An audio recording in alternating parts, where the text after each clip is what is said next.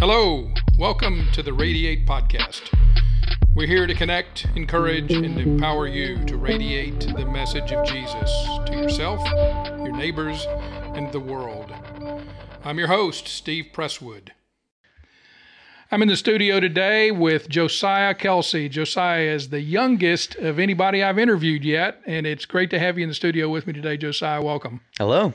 Thank you. So, we've been doing a podcast for a little while since uh, spring break of this year, 2020. We had to cancel our spring break trip and uh, began to do this podcast uh, around that time frame. And I've interviewed mostly students, along with a few staff and people uh, like your mom last week uh, for the Radiate podcast.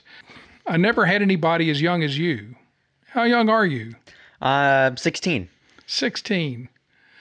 Uh, tell me from your perspective, Josiah. I remember some of the things from my own perspective, but tell me from your perspective what you remember about us first meeting, you and me. Well, I think the first time I remember meeting you was I was at a Glen Eyrie, and I was coming up the stairs, and you were coming out of the uh, elevator there, and I saw your your goatee, and I immediately thought, "Oh, that's Mike Story." So I walk up and say, "Hello, Mr. Story," and you look up and go, "Well, I mean, you can call me that." And I immediately go, "Oh, who's th- who's this guy?" And I asked my dad later and go, "Oh, he's Mr. Steve Presswood. He's a pretty cool guy." So I went over and I, I think I apologized for con- confusing you with Mike Story, and you said, "No, that's a great honor." How old were you then? Oh man, ten maybe. Yeah, that's that's six or seven years Yeah. ago, maybe. Yeah, yeah. Mike Story and I have a history. He was here at this school leading the BCM for something like eight or nine years, and uh, we became fast friends. And I do regard it an honor to be thought of as Mike Story. I didn't remember where we first met, but I can remember first uh, probably taking note of you uh, sometime around that time frame, I suppose, because I knew your your dad uh, and have come since to uh, learn about and know your mom and appreciate her as well. So you and I are spending time today at my house. That's correct. Uh, this is the second time we've done this. Describe what you remember about the first time we did this. So yeah, my dad told me that Mr. Steve Presswood wanted to get some time with me and said that he was fixing a tractor. I gladly said, "Of course, yeah, let's go hang out." And I just remember we showed up, and the first thing I see is he opens the garage door, and there's tractor parts, engines, tools, pistons, grease covered everything everywhere and there's this big engine in the middle of the floor and he's got it all disassembled and he's working on we're working on getting something off and i remember he's just sitting there and we sit down and he says there's there's I, i've been trying for the longest time and there's no way i can get this a piece apart Had to separate the tractor into two halves to get to the engine. Yeah. because it was still connected to the back end i remember we spent the whole day just working on that and i, I don't think we made any i didn't at least make any headway i just kind of sat and listened and took in all his knowledge of No, you actually did help. I recall because we took a video of a piece of this just about the time we finally got it cracked open in the transmission where which is where you do the separation. You held one wheel and I held the other wheel and we rolled it back. that's right Uh, so yeah, you helped me with the final little bit of uh, separating the tractor. That was a momentous day for me. First time I'd ever split a tractor apart. But that's what you have to do to get to the engine sometimes in uh, in a tractor. So now I've got the whole thing back together again, and you've coveted the opportunity to come over here and drive it. ah And I think we will do that. It is a little bit wet today, but we'll definitely do that. sure So I guess I should say before we go too much farther in the interview that this is probably going a little bit different direction than what we've typically taken in this uh, podcast.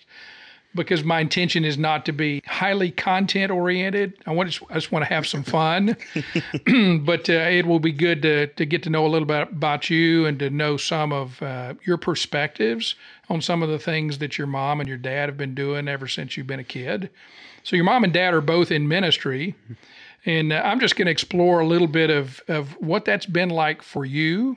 sure And I'd like to hear a couple of things a little bit later in the interview. Things like uh, what do you think of when you think of uh, the people that your folks are engaged with in ministry? Maybe if you've got a favorite verse or two, some of what you're hoping to do uh, in your life from where you sit right now. We had a good conversation on the way up here as we were driving from Edmond. So uh, that's some of what we'll explore today. Sure. So, first, a little bit of fun. Tell me what you like to do with your time when you're not uh, otherwise engaged. I like to read. I like to hang out with my friends in some way, whether that's you know we're doing a video call or meeting together and camping or going to a park and just eating food and hanging out. I, I'm a sociable person, so I like to get social interaction, no matter in what way that is, whether that's playing a game or just chilling. And I think you told me that you do something with those little blocks. Yeah, uh, Legos. Whether it's a Lego set and I'll build it, or I'll occasionally make stop motion with the Legos, which is very time consuming but very fun. I don't really make too many of those, but it's just a hobby.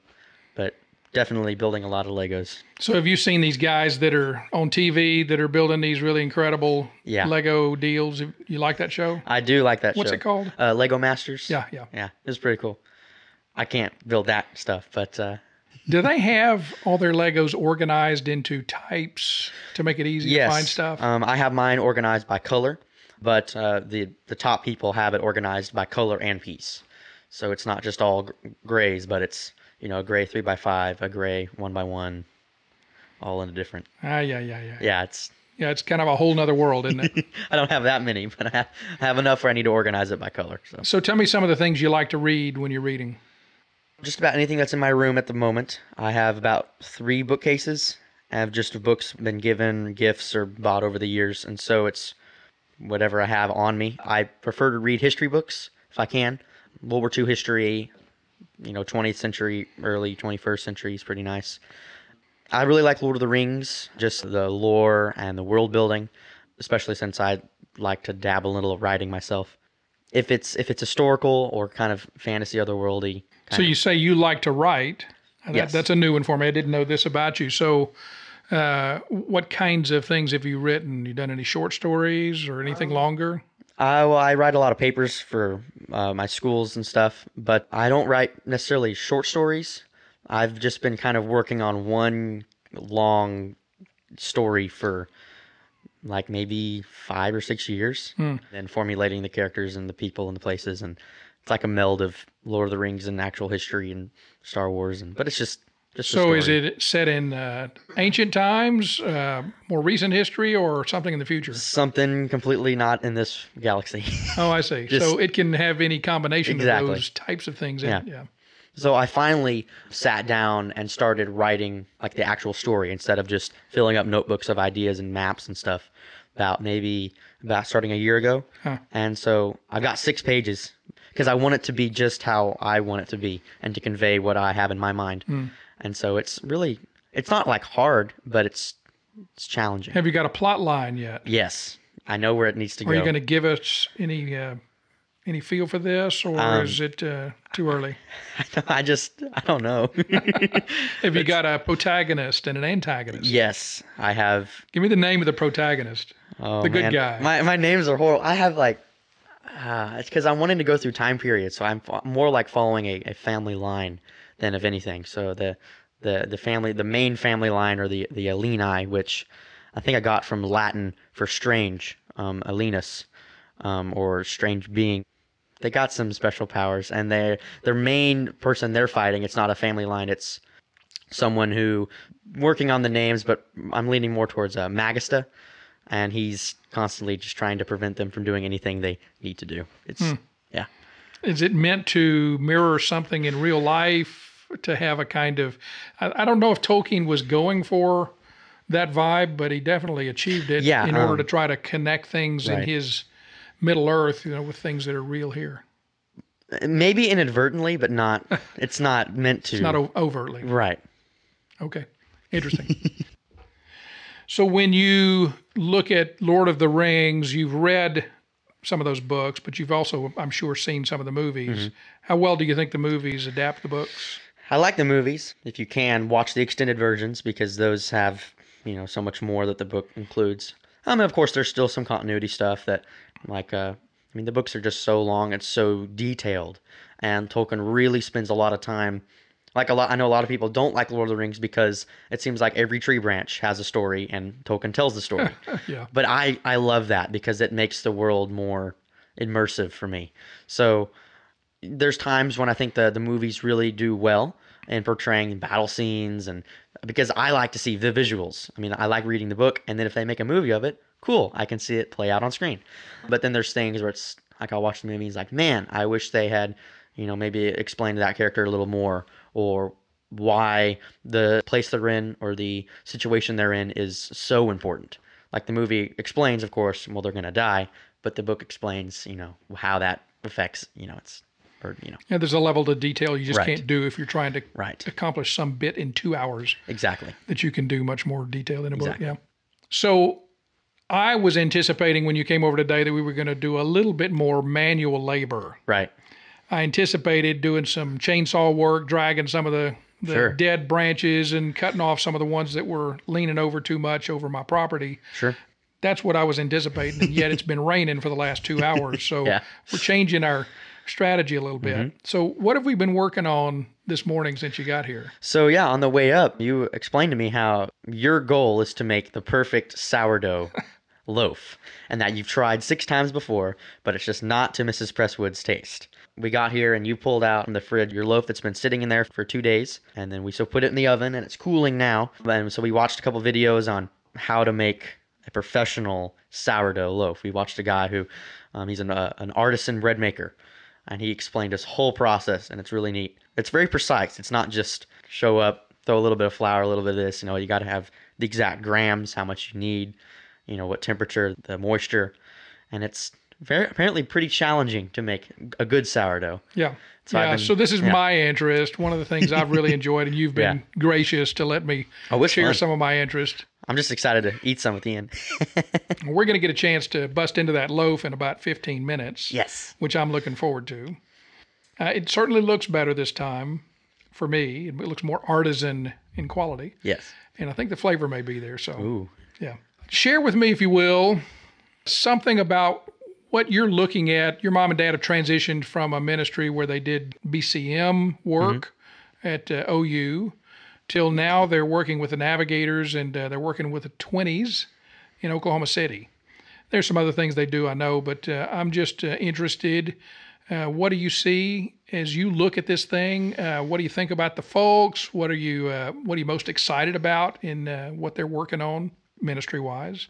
Uh, just sort of explore some of that with me Well, I think one of the the main differences is is uh, between BCM yeah, work and the yeah, 20s. Okay. between BCM and, and 20s is, I mean, it's not, it's not working with college students anymore. I think that, I mean, even though it's pretty clear that's what's happening, but that's a, such a major difference. And my parents took, took a while and probably are still getting used to that. You know, in college ministry, you have four years to get with these people, and then you, they might go off to another country, you know, another state, and then you got to hope that the work you did with them and the growing and the discipleship you had with them um, would be enough to carry them on and then you connect them with other people and then they kind of move on you know with 20s or just you know out of college you got people that uh, started in their careers they're young maybe just married young families and they have more time on their hands instead of four years but yet they're also more busy Well, you're right. There are many trade offs here. So, what time you get in terms of the longevity of people being around you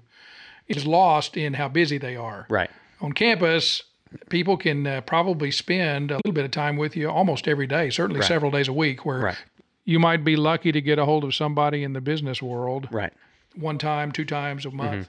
Yeah. Um, it's like something my, my dad has had to change. You know, he used to just meet people for lunch, you know, with the college students or, you know, after class or something. But now he's, you know, having to meet them before work, having to adjust his schedule. It's one of the big differences. Yeah. So uh, the group that you have now that they're ministering to, the 20s who are in Oklahoma City, what do you like best about this uh, new type of ministry that your parents are involved in? What do you most enjoy about being around the 20s? What do you see in them that's different from the ministry that your folks were doing with collegiates? Well, it's definitely smaller just because we're just, you know, starting off. We've maybe two or three years in this.